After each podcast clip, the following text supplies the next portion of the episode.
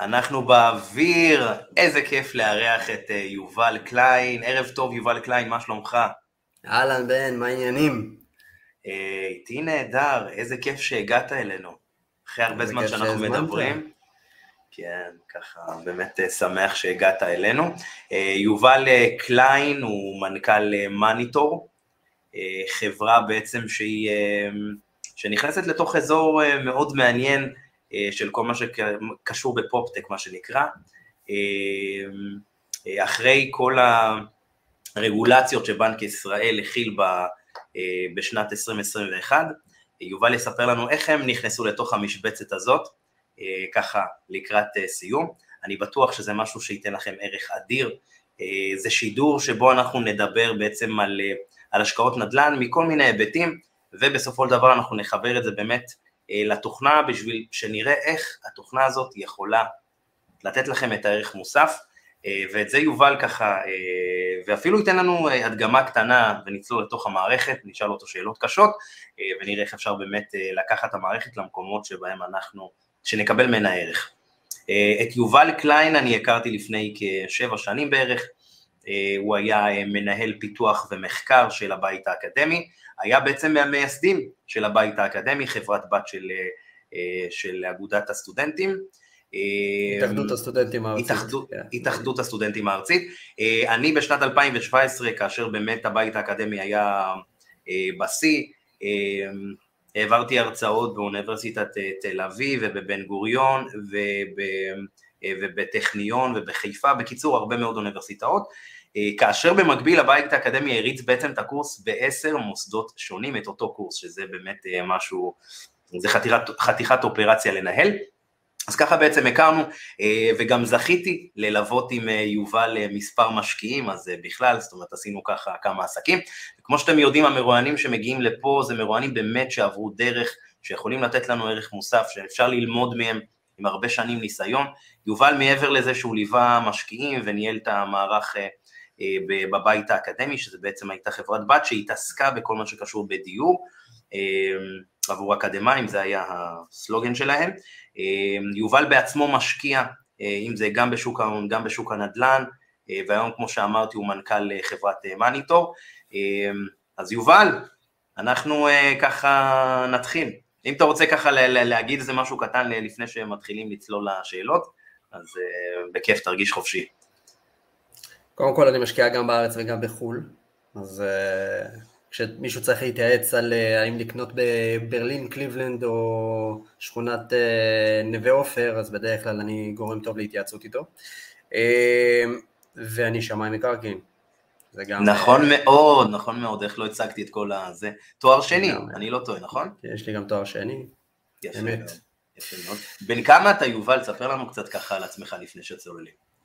אז אני בן 34, אני נשוי פלוס אה, מחבלת קטנה שמתרוצצת פה.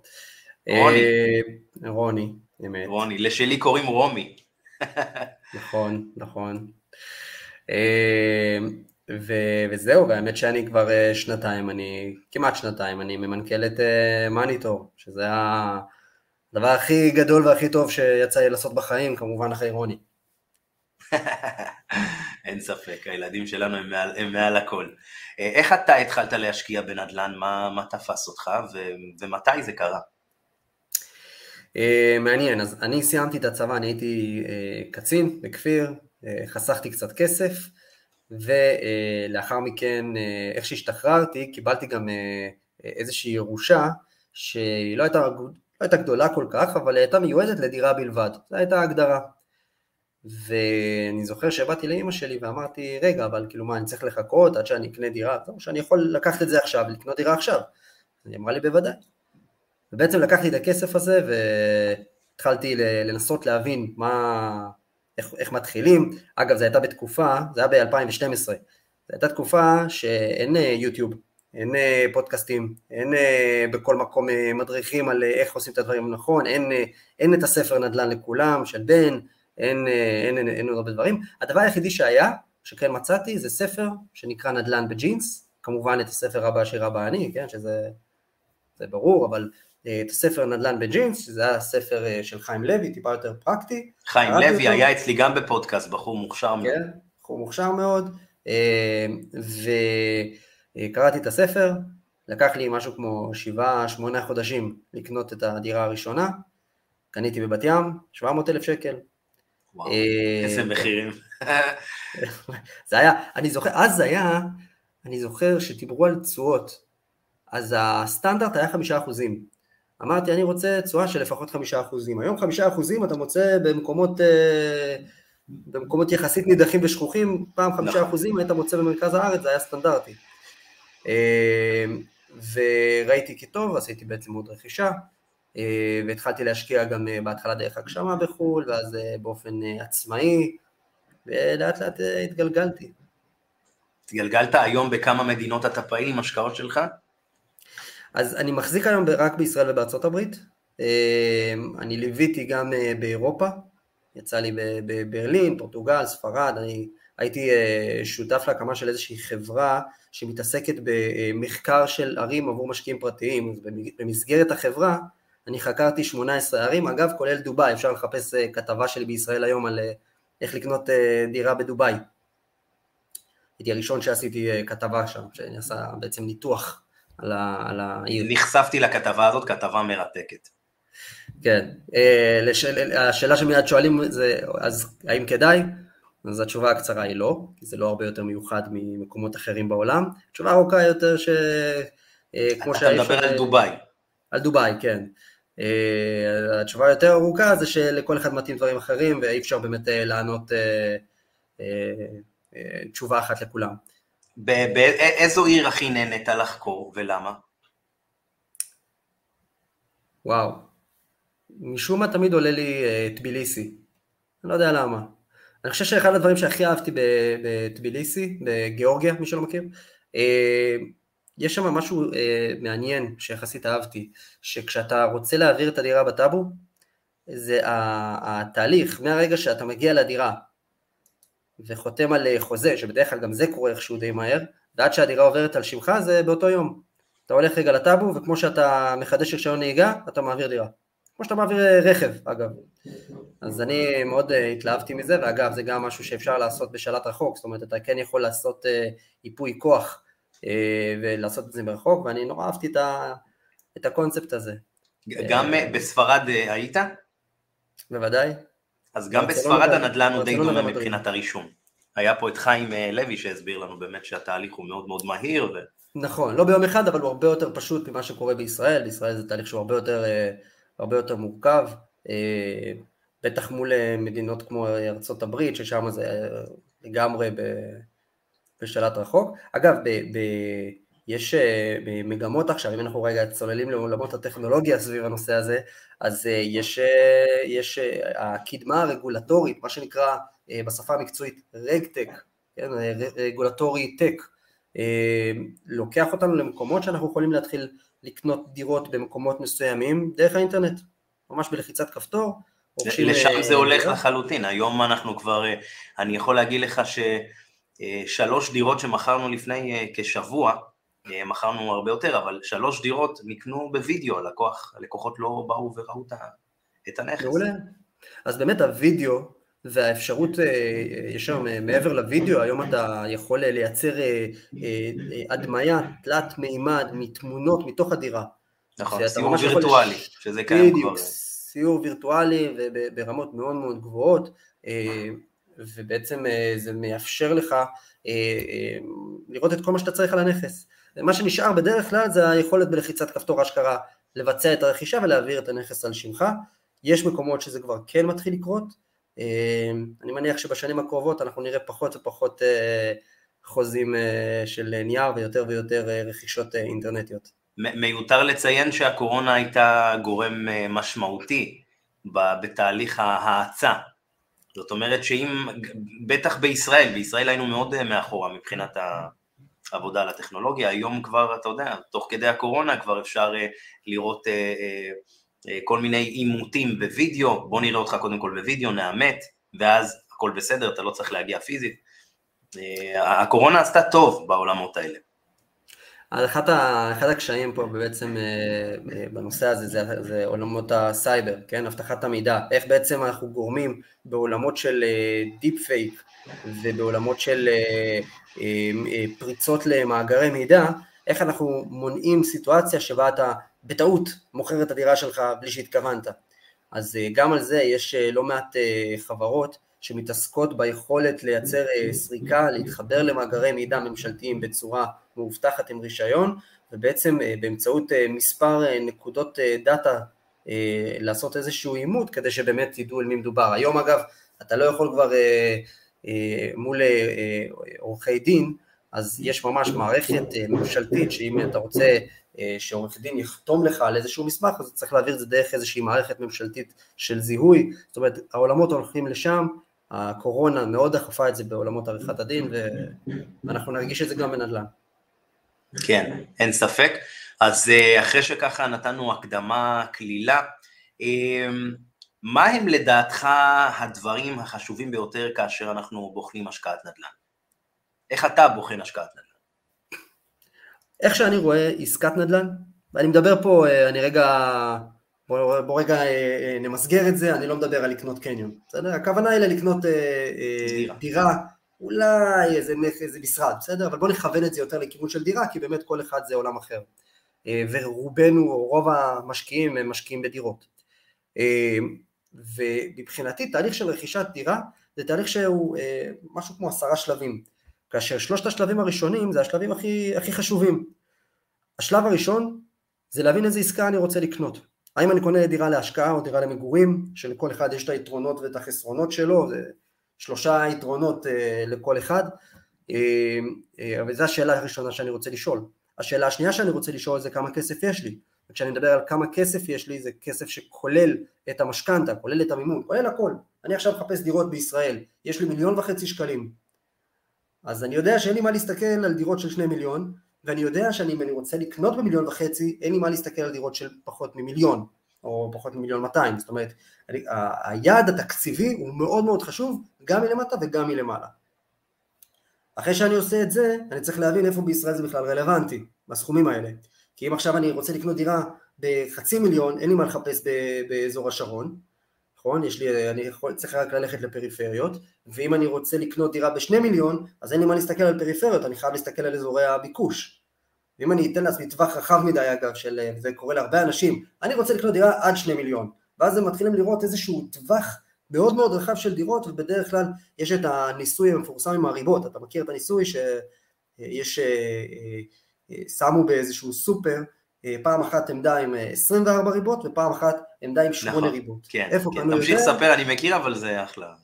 כן, אז איפה קנו יותר? 8 הריבות, ריבוי הבחירה, פרדוקס הבחירה אה, זה משהו שהוא אה, אה, מונע מאיתנו לקבל החלטה ולכן דווקא אנחנו רוצים בכל התהליך הזה, בטח בתהליך הראשוני, לצמצם כמה שיותר את, ה, את הבחירה שלנו, כדי שבאמת. נבחור, כן. בדיוק, כדי שבאמת נבחר ו, ונבצע את העסקה. כי אחד הדברים הכי גרועים זה שיש המון אנשים שמתחילים תהליך ופשוט לא עושים עסקה. פשוט לא, פשוט רצים עם זה ולא יודע וזה מעייף וזה מיותר. כמה, לא כמה לפי דעתך מספרית? אנשים מתחילים תהליך ולא מסיימים. קשה לי, קשה, קשה לי להגיד, אני יכול להגיד אה, סטטיסטית מתוך הסטודנטים שלימדתי, מעל 3,000 אנשים, אה, אני יכול להגיד שמשהו כמו 10-15% אשכרה ביצעו עסקה. אה, אז... בסוף הכל נופל על חוק ה-90-10. כן, כן, גם, גם מתוך, יש הרבה אנשים שבאים אליי לייעוץ, גם מתוכם, מי שלא מצליח להיסגר על, או לצמצם את טווח החיפוש שלו, בדרך כלל הוא, הוא אחר כך גם, אה, גם, הוא מדבר איתי גם שנה ושנתיים אחר כך ורוצה עוד פגישה, כי, כי אנשים אה, רוצים, אה, רוצים את הכל, ואתה צריך לדעת מה, השאלה הקשה היא תמיד לא מה כן לעשות, אלא מה לא לעשות, זו השאלה הקשה, מה, מה אני לא, איזה אופציה אני לא משאיר לי, איזה דלת אני סוגר, וזה החלק הכי חשוב לדעתי ברכישה של דירה, רגע להבין מה אני רוצה לקנות, מה הטווח מחירים שלי, מה המטרה, מה האזור פחות או יותר בארץ, משם זה כבר מתחיל להיות יותר אה, פרקטי, טכני ויותר קל. אחרי שבחרנו כבר עיר, לדוגמה יש לי עכשיו מיליון שקלים, כבר התמקדנו בעיר מסוימת שככה אה, קצת שמענו עליה מכל מיני אה, חברים, מכרים, חדשות.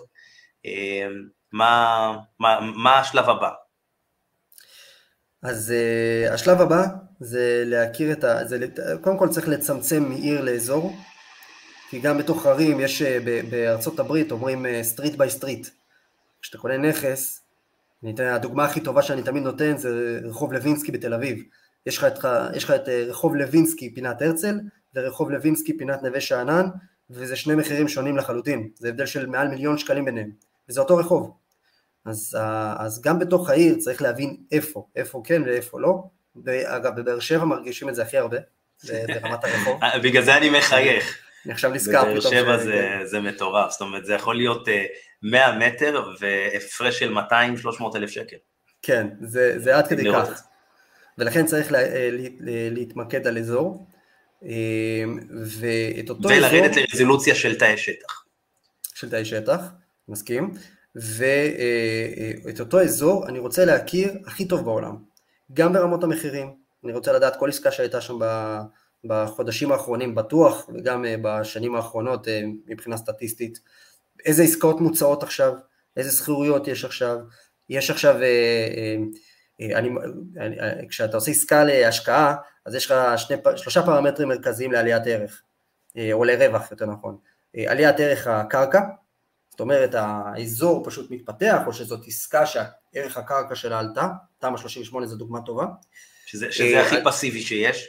שזה הכי פסיבי, בדיוק, הכי פסיבי, רק צריך למצוא את זה, אבל זה הכי פסיבי אה, שאפשר. הצד הש... החלק השני זה השכירות שאנחנו מקבלים, והחלק השלישי זה השבחה. אני קונה דירה שהיא פח ואני משפץ אותה טוב, משפץ אותה נכון, אז אני יכול אה, להעלות את הערך שלה. זה בעצם שלושת הפרמטרים. אז אה, כשאני מתחיל לחפש, אני מחפש את שני הפרמטרים הראשונים. אני מנסה לשכנע את עצמי באמצעות אה, דברים שאני מחפש, כל מיני... אה, באמצעות מחקר אובייקטיבי שעשינו. בדיוק. מה יגרום לערך ספציפי שלי לעלות, ומה יהיה שכר הדירה, האם זה שכר הדירה שהוא טוב או לא טוב מבחינת תשואה לעומת האלטרנטיבות. כאשר כשאני מסתכל על זה, אני לא מדבר על האם מחירי הדיור יעלו ב- בישראל. אגב, פותח רגע סוגריים על לתזמן את השוק ולהחליט מתי נכון לקנות בישראל או בעולם, אני חושב שזה שטות גמורה. כל הכלכלנים הכי טובים וכל הבנקים הכי גדולים בארצות הברית לא ראו את, את הסאב פריים. אז אני לא מאמין יותר לניחושים כאלה ואחרים, אני יודע דבר מאוד פשוט. השוק יורד והשוק עולה, זה לא באג זה פיצ'ר, זה משהו קבוע. השוק עולה לאורך זמן, זה גם משהו שהוא קבוע. ולכן כשאני קונה עסקה, אני לא קונה את מדד מחירי הדיור בישראל, אני גם לא קונה את מדד מחירי הדיור בבאר שבע. כשאני קונה עסקה, אני קונה עסקה אחת. אני צריך שהעסקה האחת הזאת תהיה טובה, ואם אפשר, יותר טובה גם מכל הסביבה שלה. כי אם אני קניתי דירה, שבתקופה שכל המחירים יורדים, אבל על הדירה שלי במקרה אה, עשו אה, פרצלציה או פינוי בינוי או איזשהו אה, אישור של תוכנית גדולה, אז העסקה שלי אה, אה, עלתה בלי קשר למדד המחירים. ובין אם זה הגן עליי ובין אם זה, אה, ובין אם זה אה, נתן לי פה איזשהו ערך ענק, אה, זה מה שמעניין אותי. אז זה מה שאני המקרו, אני חושב שהמקרו הרחב הזה זה משהו שרוב השוק מתנהל דרכו, אבל המשקיעים האמיתיים יודעים, אחד, אחד המשקיעים הגדולים אמר, אני משקיע כאשר יש דם ברחובות. אז כן. כשהיה את העניין של הקורונה וכולם פחדו מה יהיה, אנשים שהשקיעו בתקופה של הקורונה, אז הוצאתי על זה איזה מאמר מאוד מקיף, אה, שכאילו בואו להשקיע, זאת אומרת מי שהשקיע איתנו בתקופה הזאת הרוויח, במסחרים הרוויחו מיליוני שקלים, בדיור הרוויחו מאות אלפי שקלים, אני מדבר רק בתקופה הזאת שזה מטורף, זאת אומרת ברמה האובייקטיבית הארצית המחירים עלו בכ-12%, 13% מהתקופה הזאת, זה מטורף, זאת אומרת שאם בממוצע קנית נכס במיליון שקלים, זה עלה ב-130 אלף, עוד פעם, עוד, במקרו של המקרו, אבל אני חושב ש...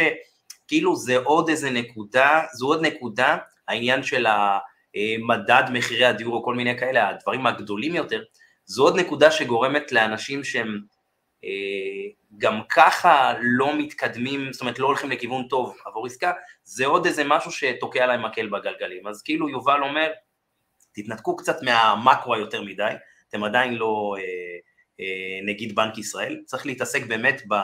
במיקרו של המיקרו שלכם, זאת אומרת ללכת לאותו אזור מסוים שבחרתם ואז לרדת לתאי שטח, לחלק את זה ולהתמקד ברחובות הספציפיים שאותם בחרתם. ואם אתם קונים באזורי פריפריה אז זה לא רק, אה, זאת אומרת, אה, רחובות זה גם מספרי בניין, זה ברמה כזאת, זאת אומרת בבאר שבע אה, רחבת הרב עוזיאל 11 או, או, או 8 הם שני בניינים שונים לחלוטין, רחבת הרב עוזיאל 11 ו-13 הם שני בניינים שונים לחלוטין, זה, זה, זה, זה מטורף. אה. רוברט צ'מין, הגורו של הנדל"ן, מי שהוביל את פרויקט איקס, למי שמכיר, ישבתי איתו פעם, הוא אמר, נדל"ן זה שוק לוקאלי. כלומר, אה, אין לך מה להסתכל עכשיו על אה, עיר, או על תא שטח, או על מחירים במדינה, ולהתייחס לזה, זה אין לזה שום ערך.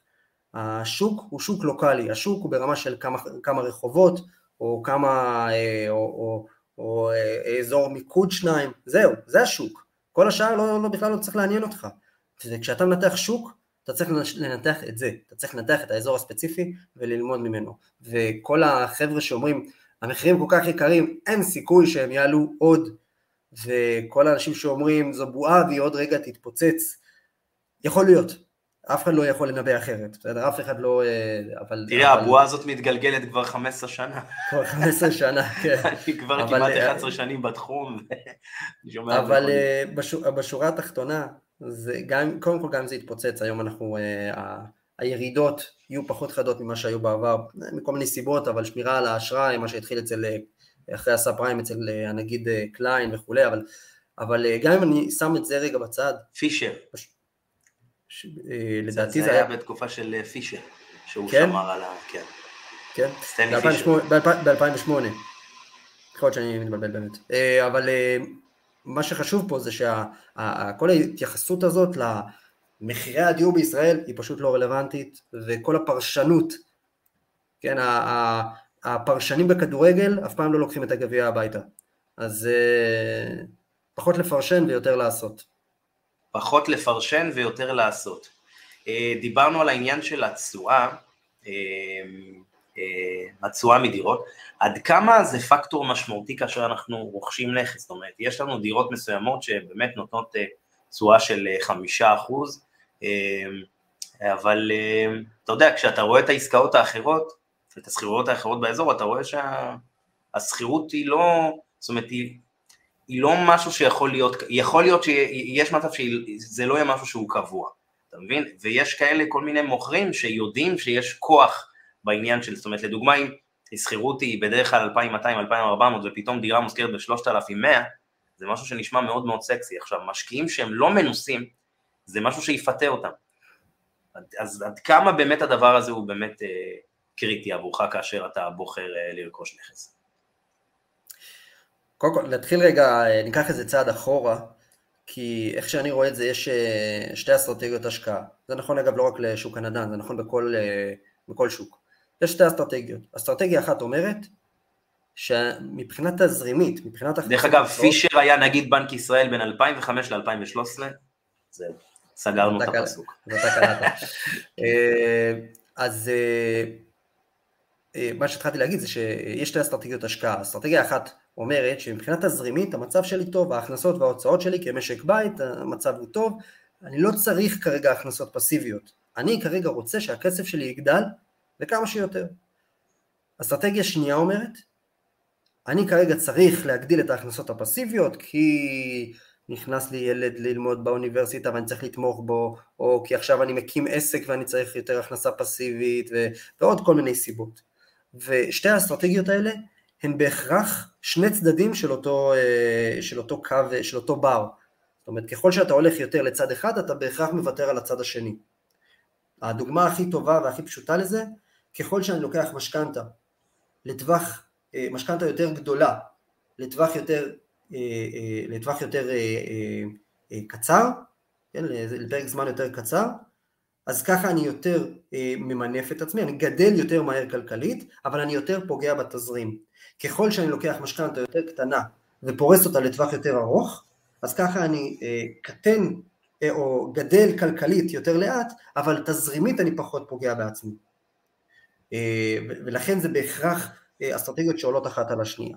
עכשיו, כשאני מסתכל על התשואה משכר דירה, אני קודם כל אה, תמיד זוכר שיש את התשואה משכר דירה, שזה אגב הדבר שהוא הכי כאילו ודאי, יש את התשואה מההשבחה ויש את התשואה מעליית ערך אה, שאני מאמין שתהיה שם, ואני צריך להסתכל על שלושת הדברים, בדרך כלל אגב עליית הערך בטח בשנה האחרונה, זה הכסף הגדול ולא ה... ולא 2,000-3,000 שקל מספר דירה. אמ, עכשיו, אה, המטרה שלי בניתוח של השכר דירה זה קודם כל באמת להבין כמה העסקה הזאת טובה לעומת האלטרנטיבות, ואגב, אם יש לי קפיצה שהיא מאוד מאוד משמעותית אל מול האלטרנטיבות, אז אני מאוד שואל את עצמי למה, ואני צריך הסבר מאוד מאוד טוב למה שכל הדירות יהיו 2,200 ושלי תהיה 3,200, אני חייב הסבר מצוין, אם אין הסבר מצוין אז אה, אני כנראה לא אקנה את זה, כנראה זה לא, זה לא, זה לא מצדיק, יכול להיות שיש איזושהי עסקה שהיא מאוד מאוד ספציפית שקרתה, יכול להיות שזה איזה מתווך מאוד ממולח שהצליח למכור את זה למישהו לשנה ועוד שנה הוא יעזוב. משהו שאמור להחשיד.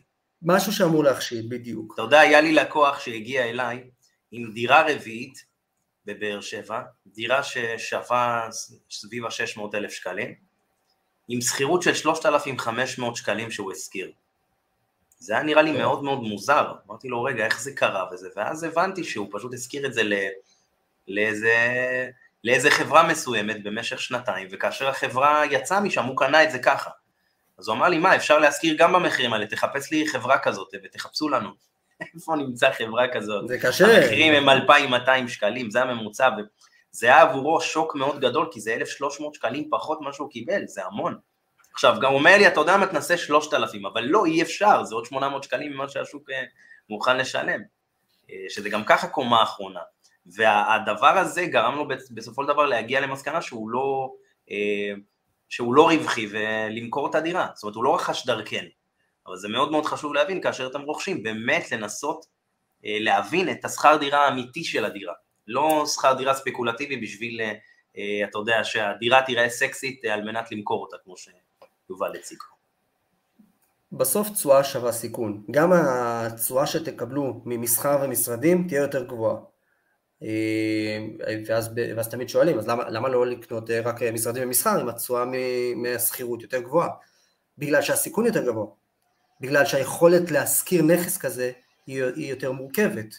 דירה, תורידו 100, תורידו 200 שקלים, אתם כבר תהיו טיפה יותר אטרקטיביים, תחליפו איזה מנורה בבית, כנראה שתמצאו סוחר, זה מה שנקרא מוצר שכיר, כן, השכירות, מלשון אה, סחר, השכירות של מוצר שהוא אה, דיור, היא מאוד מאוד גבוהה. הרבה אנשים צריכים את זה, זה ביקוש מאוד מאוד קשיח, בין אם זה אה, אה, למכירה ובין אם זה להשכרה, הביקוש הוא מאוד קשיח. אה, לעומת זאת משרדים ומסחר, הביקוש הוא הרבה פחות קשיח, הוא הרבה יותר גמיש. ולכן יכול להיות שאתם תקנו חנות שעל הנייר היא אמורה להיות מושכרת בצורה של 6%, בפועל אתם לא הזכרתם אותה שנה ונגמר כל התשואה. למה? כי אין לכם את המומחיות בנושא, כי זאת תקופה לא טובה, כי קורונה, כי לא משנה מה. אה, ולכן אין פה, זה, זה, אין פה נוסחת קסם. תשואה שווה אה, סיכון, ואם אה, מישהו מראה לכם תשואה של 5, 6, 7 אחוזים, יש פה איזה סיכון, הדירה מחולקת, היא מושכרת בדיוק, אם נמשיך לקו של הדיור, זה באמת העניין של הדירה מחולקת, כי דירה מחולקת נכון. היום לדוגמה בבאר שבע, היא יכולה להניב אה, סביב ה-6.5-7 אחוז, אבל שוב, יש פה סיכון, שהיא נכון. מחולקת לא חוקית. ואתם יכולים אגב לקחת את הסיכון, כן? זה, זה זכותכם נכון. לקחת את הסיכון. הרבה מאוד לוקחים את הסיכון, כן. כן. אנחנו לא ממליצים על משהו לא חוקי, אבל, אה, אבל זכותכם לקחת איזה סיכון שאתם רוצים. אה, אה, גם אגב, סתם זה, לקנות דירה בארצות הברית, זה תשואה יותר גבוהה. אני מקבל, פחות מ-8% אני לא אקנה. 8% נטו, אחרי הכל. אבל הסיכון יותר גבוה, זה דירה. לא בישראל, גם שם יש, אה, אה, ההיצע שם הוא בדרך כלל יותר גדול, אז הסיכוי שהדירה תעמוד ריקה הוא יותר גבוה. אה, היכולת שלי לנהל את זה ולהיפגע בדרך, כמו שקורה לי עכשיו, שיש לי איזה, העירייה התלבשה עליי על איזה נכס, רוצה פתאום 5,000 דולר שאני אעשה שם תיקונים. זה סיכון, זה סיכון שלא היה קורה לי בארץ. אבל התשואה בהתאם, אז, אז כל פעם שרואים תשואה יותר גבוהה, אז א' צריך לשאול את עצמנו אם, אם, אם זה שווה. אין, אין ספק שבתוכנית הבאה שנביא אותך זה על השקעות נדל"ן בחו"ל, אני בטוח שאתה יכול לתת לנו הרבה מאוד ערך בארצות הברית. זה משהו שיכול... אני מכיר 18, 18 ערים. בארצות הברית. לא, 18 ערים בעולם. בעולם. כן, ובארצות הברית איפה אתה, איפה אתה ממוקד? אה, בקליבלנד עכשיו, היה לי גם סינסנטי אבל אה, מכרנו, אז אה, קליבלנד, שמונה נכסים. עכשיו, אה, שאלה אה, נוספת זה, האם לדעתך כל משקיע צריך לדעת איך להכין תוכנית עסקית ולא משנה מה גובה ההשקעה? זאת אומרת, גם אם אני רוכש עכשיו בדימונה נכס ב-400 אלף שקל, או אני רוכש אה, בבת ים במיליון 800, האם אני חייב לעבוד עם תוכנית עסקית מסודרת? תראה, אני מאוד data driven, כן? אני במהות שלי, אני אוהב אקסלים ואני אוהב, ואני אוהב לעבוד עם נתונים. אגב, אם, אם אתה תרצה לשתף, יש לנו, אה, יש לי איזשהו אקסל אה, שבניתי פעם, פתחתי אותו, אין לי בעיה לשתף אותו, זה אקסל שאפשר להכניס את כל ה... אה, בכמה אני קונה, בכמה אני מוכר, בכמה אני משכיר. נשמח לקבל את האקסל ונפיץ את זה לכל החברים שירשמו תגובה למטה, לאחר מכן שילחו לי אקסל ונעביר לכם את האקסל. מעולה, אז אני אשלח את זה. אה, וכן, אני תמיד חושב שצריך אה, לעבוד עם תוכנית משתי סיבות. אחת, כדי להקטין את אי הוודאות. הרי בסוף מה זה סיכון? סיכון זה לא, ש... זה לא כמה גרוע יכול להיות. סיכון זה מה הסיכוי שיקרה משהו לא טוב. זה, זה הסיכון שלנו. ככל שאנחנו פחות יודעים מה יקרה עם משהו, ככל שיש לנו יותר אי ודאות, אז ככה הסיכון שלנו יותר גבוה. ככל שאנחנו יותר מצליחים לצמצם את אי הוודאות ולהפיג את הערפל, ככה הסיכון שלנו יורד. אה, ומבלי לפגוע בתשואה, שזה היתרון הגדול. זה, זה, ממש, אה, זה ממש תדמיינו מאזניים פשוט. זאת אומרת, ככל שאתם תדעו ככה הוודאות שלכם לעסקה, אתם מקטינים את הסיכון, בדיוק. כן. ואז אה, אז כן, אז אני חושב שתוכנית עסקית צריכה להיות גם לדירה שאתה קונה למגורים, על אף ששם הפרמטרים הם שונים בתכלית השוני, אה, שם אה, אין בעיה אם קניתם דירה גם 100 אלף שקל מעל השווי שוק שלה, זכותכם, וזה יכול להיות שזה אפילו לגיטימי, זה פרמיה שאתם מוכנים לשלם על עסקה יותר טובה, אף אחד לא קונה פרארי כדי להגיע מהר יותר לעבודה. אתה קונה לפרארי, כי בא לך, ואתה מוכן לשלם את הכסף הגדול, כי בא לך אה, דווקא את הפרארי הזאת וזה בסדר, אבל אה, אה, עדיין לכל עסקה חייבת להיות איזושהי תוכנית שמלווה אותה מבחינה כלכלית, שתדעו איפה אתם נמצאים, חד משמעית. איך תוכנית עסקית נראית חוץ מהאקסל? מה היא כוללת מבחינתך? אנחנו לדוגמה יש לנו תוכנית עסקית היא, היא מטורפת, זאת אומרת היא... אני אשמח לשמוע, אני... אני לא, אני אומר היא הרבה מאוד דברים, אבל מעניין אותי לדעת איך אתה באמת, כי ליווית לא מעט משקיעים ככה, אה, כן. יותר חשוב לי מה אתה חושב. אז uh, אנחנו בדרך כלל אה, מוצאים איזשהו, איזשהו דף כזה, שבאמת מתחיל, עובר ככה את כל ה... uh, את כל ה... אני, אני כבר לא עושה את זה היום אגב, שלא יפנו עליי אחר כך, אני לא יכול, אני לא יכול לזה. לפנות אלינו חברים, כן, בן עושה את זה, אגב, אני בטוח יותר טוב ממני היום. אז הדבר הראשון שאנחנו עושים זה באמת עוברים על היעדים מטרות, מה אנחנו רוצים להשיג. הדבר השני זה כסף, כמה יש לי, מאיפה, מה מקורות המימון שלי, אה, ומבחינה תזרימית, מה, איפה אני עומד. הדבר השלישי זה בעצם כמה שלבים אה, שאני צריך לעבור כדי אה, לבצע את הרכישה. נספח כלכלי וצ'קליסט של דברים שאני לא אשכח, טיפול בעורך דין, קצת תמחור, כמה, זה, כמה דברים עולים, שהכל יהיה ככה מסודר בראש. ואז להוציא את זה לפועל זה הרבה יותר, הרבה יותר פשוט. אז זה ככה אצלי, אני בטוח שאצלך זה הרבה יותר, אה, זה הרבה כן. יותר עסקאות נדל"ן ממני. אה, ליווינו כמה מאות, האמת, כן. כבר עשר שנים עושים את זה הרבה. אצלנו זה גם, כאילו, אני חושב שמה שאתה אה, דיברת עליו זה באמת הליבה של התוכנית העסקית, זאת אומרת, זה אלה הדברים הכי חשובים. אנחנו כמובן נוגעים גם בתוך התוכנית בכל מיני דברים שהם טכניים, נקודות למשא ומתן, כל מיני דברים כאלה שבאמת אה, זה מצגת שפשוט אה, נבנתה באופן סיסטמטי עם הזמן, זאת אומרת, עם כל מש... כמעט כל משקיע שאנחנו עוברים איתו, אנחנו לומדים משהו קטן שככה נכנס למצגת, ואז, אה, אתה יודע, נוצרה מצגת עם הרבה מאוד שקופיות, אבל... אבא שלי היה, אבא שלי אומר, לי ולאבא שלי יש את הקמטים הדומים פה, מסביב לזה, אז הוא אומר שכל זה, כל קמת זה לקח. לגמרי, לגמרי. כל לקוח אתה לומד משהו חדש, וזה מדהים לראות אבל ש... 80 אחוז מה... זאת אומרת, 80 אחוז מהלקוחות זה באמת אה, בערך אותו דבר, זאת אומרת, אתה יודע, התוכנית העסקית תתאים לכולם תכלס, אבל תמיד יש את ה-10 אחוז האלה שאנחנו באמת באים פתוחים, כי יש גם כאלה שהם, אה, אתה יודע, ברמה כבר שיש להם 4, 5, 12 דירות, אז זה, זה לא, זה לא אותה תוכנית עסקית לאותה, לאותה אחת שרק התחילה להשקיע, או אותו חייל שבא עם כמה, אתה יודע, עם סכום שהוא קטן יחסית בשביל להשקיע, זה קצת שונה. אז הבנו שתוכנית עסקית זה ככה חשוב, וכמובן ניתן לעשות את זה לבד. אה, אם אתם אה, רוצים אה, דוגמה לתוכנית עסקית שלנו חברים, אתם יכולים לרשום למטה, כולל האקסל, תוכנית עסקית, ונשלח לכם את זה באהבה, שתוכלו לקבל אינדיקציה לאיך באמת להכין את זה גם לבד. בדוח האחרון של הכלכלנית היו לא מעט משקיעים שדיווחו שהפסידו כספים בהשקעה, כאשר בעצם דימונה הובילה עם כ-40 אחוז משקיעים שהפסידו כסף. אני התראיינתי בכתבה הזאת, הכתבה יצאה באוקטובר בדה מרקר, והתראיינתי שם עם כמה תותחים, שאחד מהם הוא בעצם יו"ר לשכת השמאים, חיים מסילתי, ששנינו מכירים אותו טוב. כן. ובכתבה הזאת בעצם דיברו איתנו על כל העניין של ההפסדים גם. אז איך אנחנו בעצם באמת עושים הכל על מנת אה, להימנע מהפסדים בנדל"ן? מה אתה עושה, יובל היקר? אני לא חושב שצריך להימנע מהפסדים בנדל"ן. אני לא חושב שצריך להימנע מהפסדים ב... בהשקעות באופן כללי. אני חושב שצריך לקחת בחשבון שהפסדים זה חלק מהמשחק. אני חושב שמי שלא מפסיד זה מי שלא עושה. וזה בסדר גמור להפסיד, ואני, לפני שנה אני הפסדתי 20 אלף דולר בעסקה בארצות הברית, ואני חי עם זה לגמרי בשלום. אני הפסדתי גם קצת כסף בביטקוין, אבל אני גם הרווחתי בביטקוין וטיילתי חצי שנה בעולם עם הכסף שהרווחתי. הפסדים זה לא דבר uh, שהוא, שהוא uh, הוא לא הייתי אומר שהוא דבר טוב, אבל uh, זה, לא, זה לא פגם uh, uh, בהכרח בתהליך שאנחנו עושים, כי יש את כל מה שאנחנו יכולים לעשות ויש את כוחות השוק שיכולים לנצח את זה. וזה לגמרי בסדר, אנחנו יכולים לעשות את כל הבדיקות ואת כל ההערכות, ואז פתאום יש קורונה ודברים אה, משתנים וזה בסדר. אני חושב שכשמודדים את הדברים האלה, צריך למדוד אותם ביותר משנה-שנתיים, כי הרבה אנשים באמת אה, נכנסו אה, לפני שנה-שנתיים, ב-2017-2019 אגב היה קיפאון במחירים, 2020 היה, בחלק ממנה היה גם כן קיפאון משמעותי בגלל הקורונה, אנשים, הרבה אנשים נבהלים ומוכרים ואז מייצרים לעצמם הפסד.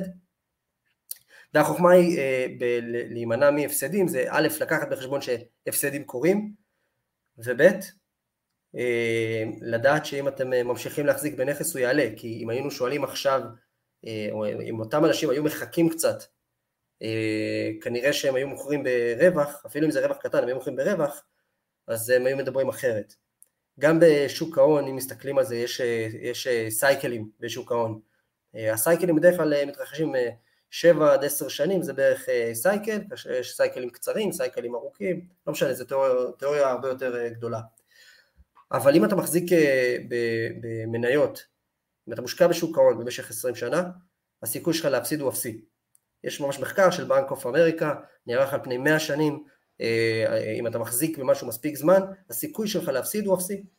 ולכן אתה צריך לקחת בחשבון שהשוק עולה ויורד, ואם עכשיו אתה למטה ואתה מוכר בהפסד, אל תמכור.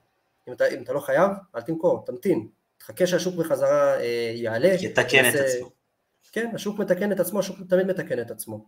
הדברים האלה זה לא, זה גם לא משהו מהשנים האחרונות שה, שהכל עולה והכל עולה. הכל עולה כבר שנים, הכל עולה מ-1920 הדברים עולים. זה לא שעכשיו אנחנו ממציאים את הגלגל. תסתכל על אה, רוב השווקים, המחירים עולים לאורך זמן. תסתכל על, אה, מבחינה אה, ריאלית, מחירי הנדל"ן מ-1960 עלו ב... כבר לא, אוקיי, לדעתי 550 אחוז, מבחינה ריאלית. כאילו בסדר, והם ימשיכו לעלות, הם ירדו גם, אבל הם ימשיכו לעלות. אז אני חושב שמבחינת הפסדים, א', לקחת בחשבון שזה קורה, לפעמים זה קורה, וזה בסדר, לא צריך לפחד מזה, ואם ממש רוצים להימנע מזה, אז לנסות לא למכור כשמפסידים, לנסות לחכות עם זה עד שאפשר אה, להרוויח בחזרה.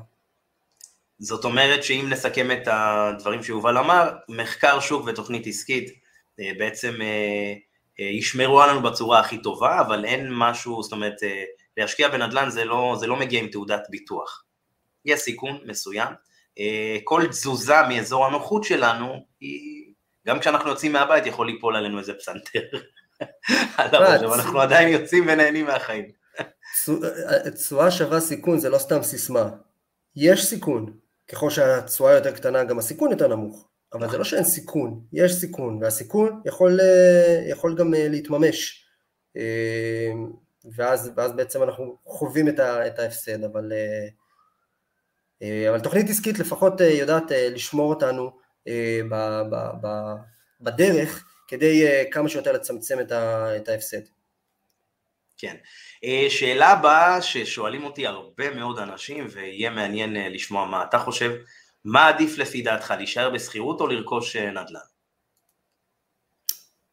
אז אני אסדר רגע את השאלה שלך, כי מה עדיף זו שאלה מאוד מורכבת, כי מה שמתאים לי זה לא מתאים לך, ולהפך. מה יותר כלכלי? חד משמעית לגור בשכירות, ואין שאלה בכלל. תיקנת מצוין את השאלה שלי, כי זה מה שהתכוונתי לשאול, אז אני שמח על השאלה. שואלים אותי כל כך הרבה את השאלה הזאת, כתבתי את זה גם בספר נדל"ן לכולם, אבל uh, מעניין uh, מה אתה חושב, זאת אומרת, למה זה כלכלי יותר? אתה יכול להסביר ככה קצת? כן, אז uh, קודם כל, uh, בהתאם לכל דבר uh, uh, שאנחנו כבני אדם עושים, אז גם השיקולים שלנו בבחירת אה, דירה להשקעה והשיקולים שלנו בבחירת דירה למגורים, הם לא אותם שיקולים.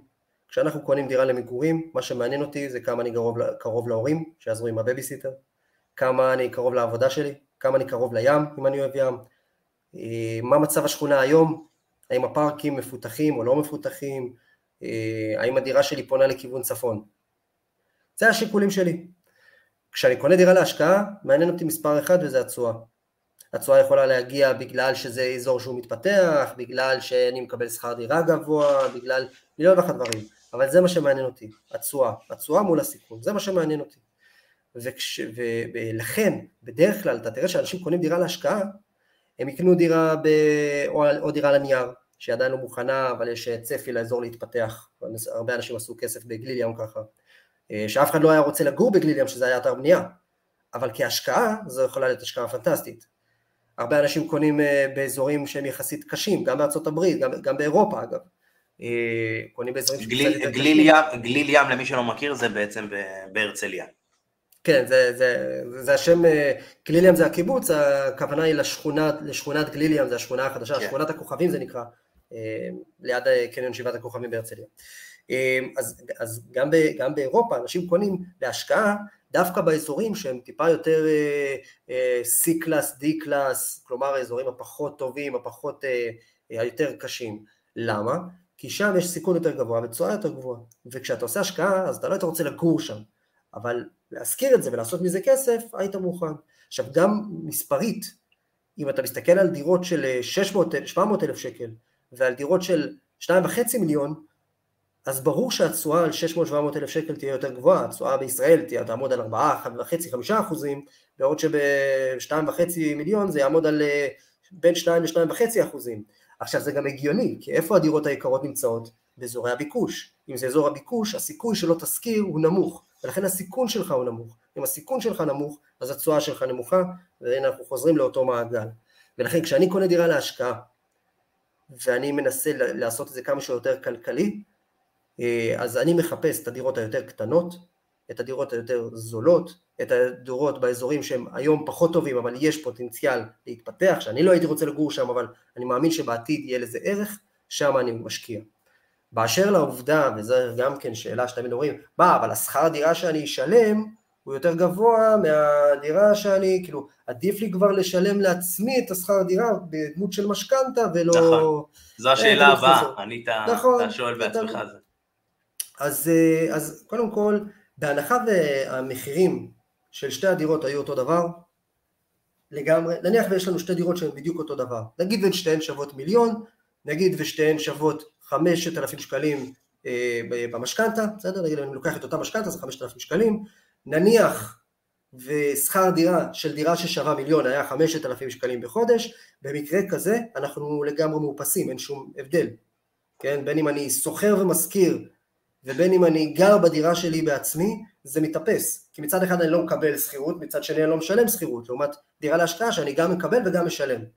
אז בהנחה בשתי הדירות אותו דבר זה מתאפס. למה זה לא מתאפס כשאני קונה דירה, להש... כשאני מס... קונה דירה להשקעה בזול, משכיר, ובעצמי משלם שכר דירה יותר גבוה? כי אני לא גר בדירה ששווה מיליון, אני גר בדירה ששווה 2-3 מיליון, כי אני רוצה לגור באזורי ביקוש. אם הייתי בוחר לגור באזור יותר, פחות מבוקש, אז בסדר, אבל זה לא מה שאנחנו רוצים. מטבע הדברים אנחנו רוצים לגור באזורים היותר טובים, ואנחנו חוזרים לאותה דוגמה על פרארי, שזה בסדר לגמרי להוציא יותר כסף על שכר דירה ולגור באזור יותר טוב, כי זה מה שבא לכם. וזה, ואנחנו לא חיים פה רק בשביל המספרים, אנחנו חיים פה בשביל גם ליהנות מהדרך. ולכן אה, עדיף לצורך הדוגמה הזאת, ואם אני רגע מתעלם אה, מענייני אה, מס ומשכנתה לדירה שנייה, על אותו כסף היה עדיף לקנות שתי דירות באזור זול ולשכור במקום יקר. כי מה שמעניין אותנו זה אחוז תשואה מהנכס ולא השכר דירה מול המשכנתה. אין שום משמעות לשכר דירה מול המשכנתה, שום משמעות, ואנשים צריכים להתנתק מהקונספט הזה. אני עצמי אגב גר בשכירות, ואני משלם סכום יפה, אני גר, אני גר בגליליאם, ומי שמכיר את המחירים בגליליאם יודע שזה לא, לא זול, אבל uh, יש לי לא מעט הכנסה פסיבית שנכנסת לי משכירות מנדל"ן. יש לי אלפי שקלים שאני מכניס כל חודש מנדל"ן. אני משתמש בזה כדי לשלם את השכירות, והנה אני יכול לגור איפה שאני רוצה, uh, ומבחינה כלכלית זה עושה שכל. יפה מאוד. מקווה שעניתי. סקרת את זה מצוין.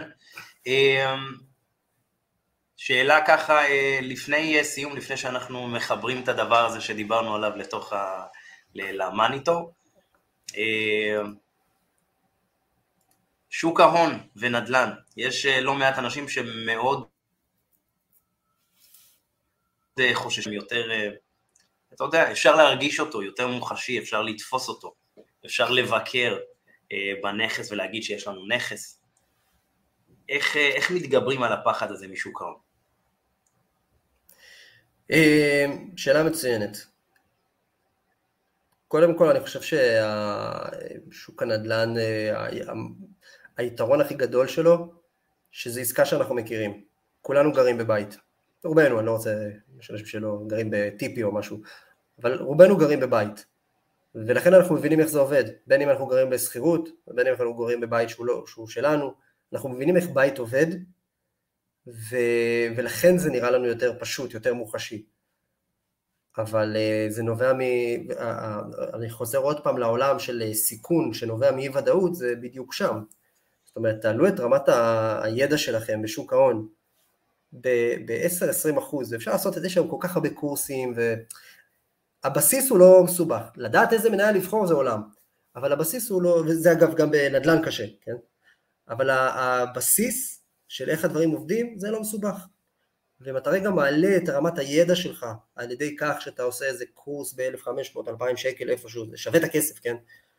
אה, גם בשביל העניין זה שווה. אה, אה, אז אתה כבר מצמצם טיפה את אי הוודאות ואת הסיכון וזה כבר מרגיש יותר נוח. הדבר השני זה צריך לזכור משהו מאוד פשוט. שוק ההון, בדומה לשוק הנדל"ן, לאורך, לאורך השנים הוא מתקן את עצמו.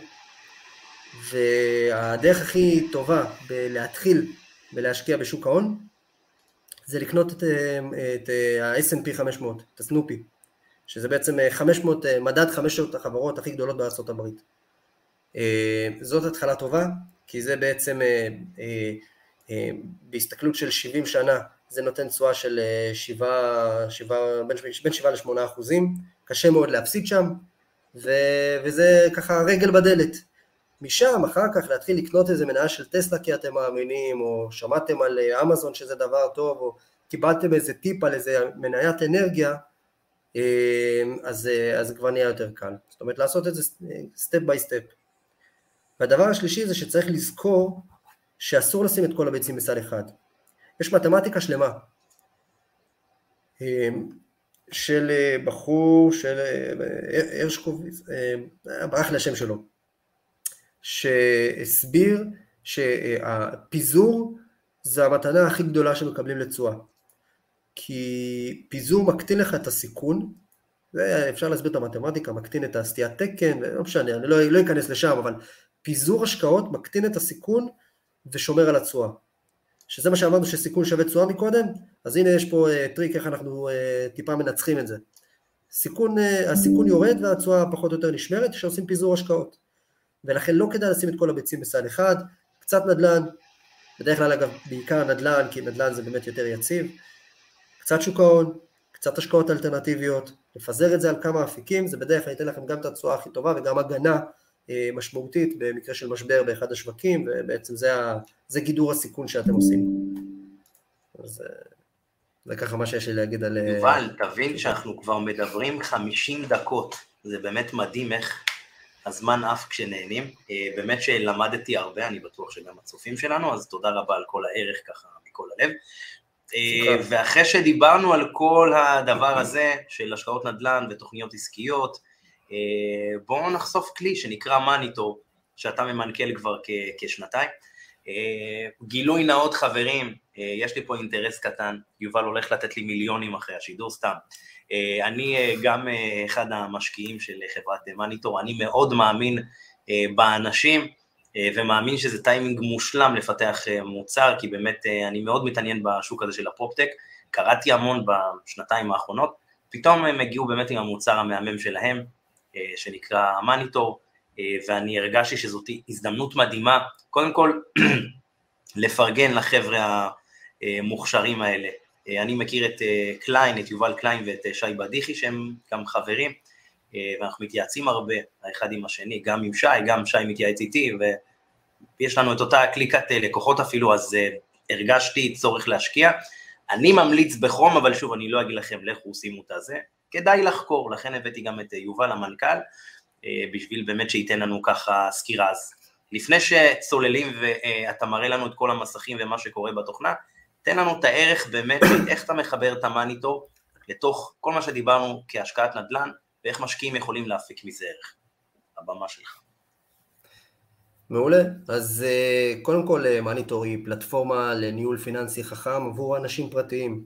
המטרה שלנו זה לעזור לאנשים לקבל החלטות כלכליות טובות יותר, ועל ידי כך הם בעצם ממקסמים את הפוטנציאל הכלכלי שלהם, זאת אומרת, אני רוצה שאנשים ימשיכו להיות רופאים ועורכי דין ורואי חשבון ו, ו, ומתווכים וכל עיסוק אחר, ושהכסף שלהם תמיד יעבוד במקסימום כאילו הם אנשי פיננסים, הרי בסך הכל כשאנחנו מסתכלים עכשיו על, ה, על, ה, על העולם ועל האנשים באופן כללי, כולנו מחזיקים בפיננסים, כולנו מושקעים בשוק ההון, בין אם זה בהחזקה ישירה ובין אם זה הפנסיה שלנו, הגמל או ההשתלמות, כולה, רובנו בישראל מחזיקים נדל"ן אה, בצורה כזו או אחרת, אה, אה, חלק גדול מאיתנו מחזיקים גם ביטקוין והלוואות חברתיות ו-NFT וכולנו עוסקים בפיננסים, אבל כולנו לא מספיק מנהלים את זה. אז אנחנו בנינו מערכת שקודם כל אוספת את כל המידע בצורה אוטומטית למקום אחד, חשבונות בנק, השקעות בפנסיה, שוק ההון, הלוואות חברתיות וכולי, וכמובן הכנסנו גם את הנדל"ן, ותכף אני ארחיב על זה קצת. הדבר השני זה שאנחנו מציגים בעצם המון תובנות כדי שלאורך זמן אנשים יוכלו לקבל החלטות כלכליות שישפרו את המצב שלהם, בין אם זה להוריד דמי ניהול, לעשות מחזור משכנתה, לבצע איזושהי השקעה ועוד ועוד ועוד. ואנחנו באמת רצים עם זה כבר שנה וחצי, אנחנו עכשיו בגיוס המונים, כמו שבן אמר, אנחנו כבר צוות של עשרה אנשים, גדלים יפה מאוד.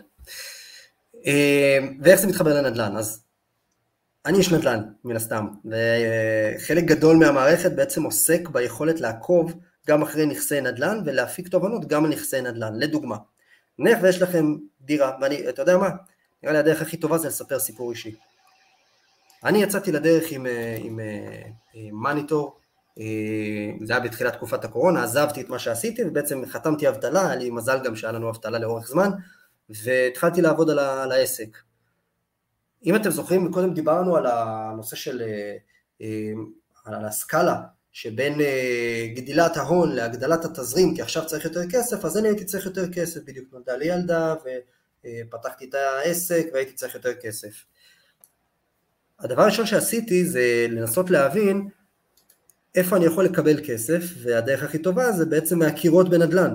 אז בדקתי כמה הנכס שלי שווה, והוצאתי ממש מה, מהקירות, הוצאתי, עשיתי, עשיתי ממש שמאות, אבל הוצאתי, אגב אני לא יודע איך חיים עשה לי את השמאות, עכשיו שאני נזכר, והוצאתי זה, והוצאתי, ממש הוצאתי כסף, כסף מהקיר. מהקירות. בדיוק, והכסף הזה שימש אותי גם להקמה של העסק, אפילו נשאר לי קצת כי העסק הלך טוב אז הצלחתי להשקיע אותו קצת, ובעצם בזכות האפליקציה אתם יכולים לעקוב אחרי שווי הנכס שלכם, אנחנו ממש מעדכנים את השווי באמצעות בינה מלאכותית בתוך המערכת, ומראים לכם בכל רגע נתון כמה משכנתה אתם יכולים לקבל כרגע מהנכס, באיזה תנאים, ו, ואני אגלה לכם סוד, אנחנו מראים לכם גם יכולות מימון של עד 80 אחוז, שזה יכול להיות הרבה מאוד כסף על, על דירה קיימת. בנוסף, עוד דוגמה מהמערכת, יש לי נכס בארצות הברית, שמטבע הדברים אני עסוק בחיים שלי ואני לא יכול להתעסק כל הזמן ב, ב, ב, בכל, מה שאני, בכל הנכסים, בכל מה שאני מנהל. פתאום קפצה לי התראה ששכר הדירה באזור מאוד עלה, וששווה לבדוק. אז הרמתי טלפון למנהלת נכסים שלי ושאלתי אותה, היי לורי, מה קורה עם הנכסים? השכר דירה צריך לעלות לדעתך? אז היא אמרה לי, אתה יודע מה, באמת השכר דירה באזור עלה, אני אנסה לבדוק. והעליתי את השכר דירה ב-250 דולר, זה, זה המון. מבחינת זה, זה, יש לזה השפעה משמעותית.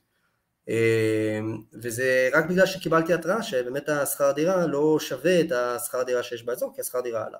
אז כל הדברים הקטנים האלה זה בעצם מה שהמערכת שלנו עושה, היא עוקבת אחרי המצב הפיננסי כל הזמן בצורה אוטומטית, ויודעת להקפיץ כל מיני התראות שעוזרות לנו לשפר קצת פה, קצת שם, אבל יש לזה השפעות כמובן מאוד מאוד אה, גדולות לאורך זמן. אז אה, זה המערכת שלנו. אז בואו נראה ככה הדגמה מה... בלייב, מה קורה, וכנס לראש של אה, משקיע, כמו שאתה היום, ותן לנו את ההדגמה. אז קודם כל נגיד שדברים שדיברנו עליהם כמו פיזור השקעות ו... ומינוף ונזילות, כל הדברים המפחידים האלה, בעצם המערכת מאפשרת לנו ללמוד את זה בצורה אה, אוטומטית והרבה יותר טובה. רגע, פעם.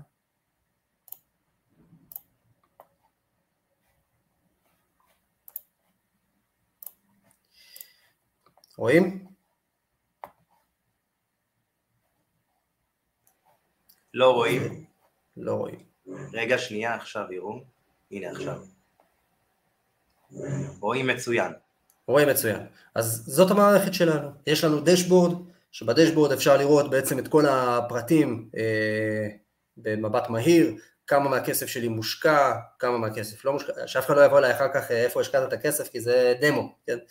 כמה מהכסף שלי מושקע, כמה לא מושקע, כמה הלוואות יש לי, וכמה אני שווה בסך הכל. ומה שמעניין פה זה שכל פעם שאני נכנס למערכת, כל המספרים פה משתנים. כי זה מחובר לחשבונות בנק, וזה מחובר לנדל"ן, וזה מחובר להלוואות, ולהלוואות חוץ בנקאיות, ולכסף בשוק ההון, ולארנק הדיגיטלי שלי, וזה פשוט מחובר להכל, ולכן זה מתעדכן כל הזמן. אה, ואפשר לראות פה את ה, כמה אנחנו גדלים, שזה בעצם המספר שהכי מעניין אותנו, כמה אנחנו גדלים כל הזמן, זה, זה המספר שהכי מעניין אותי.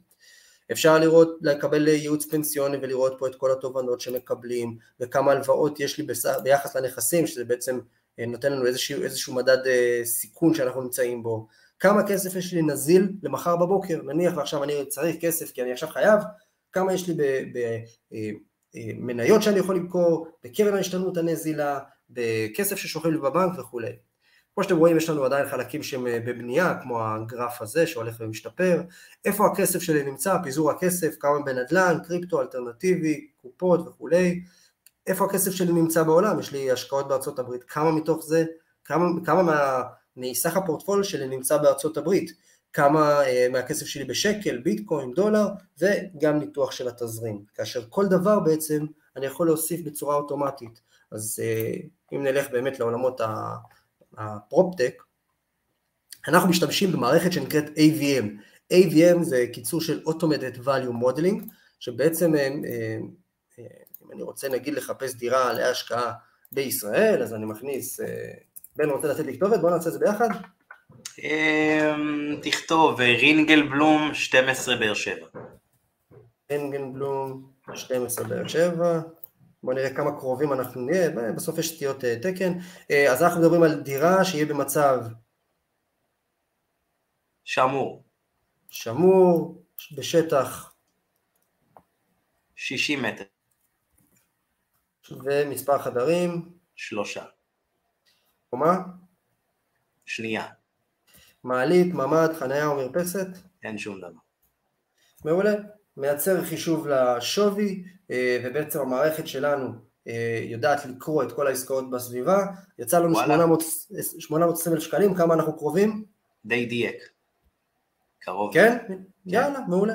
אז uh, בעצם אנחנו אוספים את כל הביג דאטה סביב הנכס, עושים, מנקים את האנומליות ומציגים איזשהו שווי, אפשר להוסיף גם את העליית ערך, את ההכנסות מסחר דירה, הוצאות שנתיות, הוצאות מכירה, ובעצם מאותו רגע אנחנו עוקבים אחר שווי הנכס שלנו, הנה פה הכנסתי איזשהו נכס שהשווי מתעדכן כל הזמן. אז זאת בעצם המערכת שלנו, כמו שאמרתי, יש לנו לוח השקעות, לוח מימון, שבעצם אני יכול לראות איזה אופציות מימון יש לי, ועוד המון המון נתונים. אה, וזה ככה אה, בקצרה בבסיס המערכת הייתה, שלנו.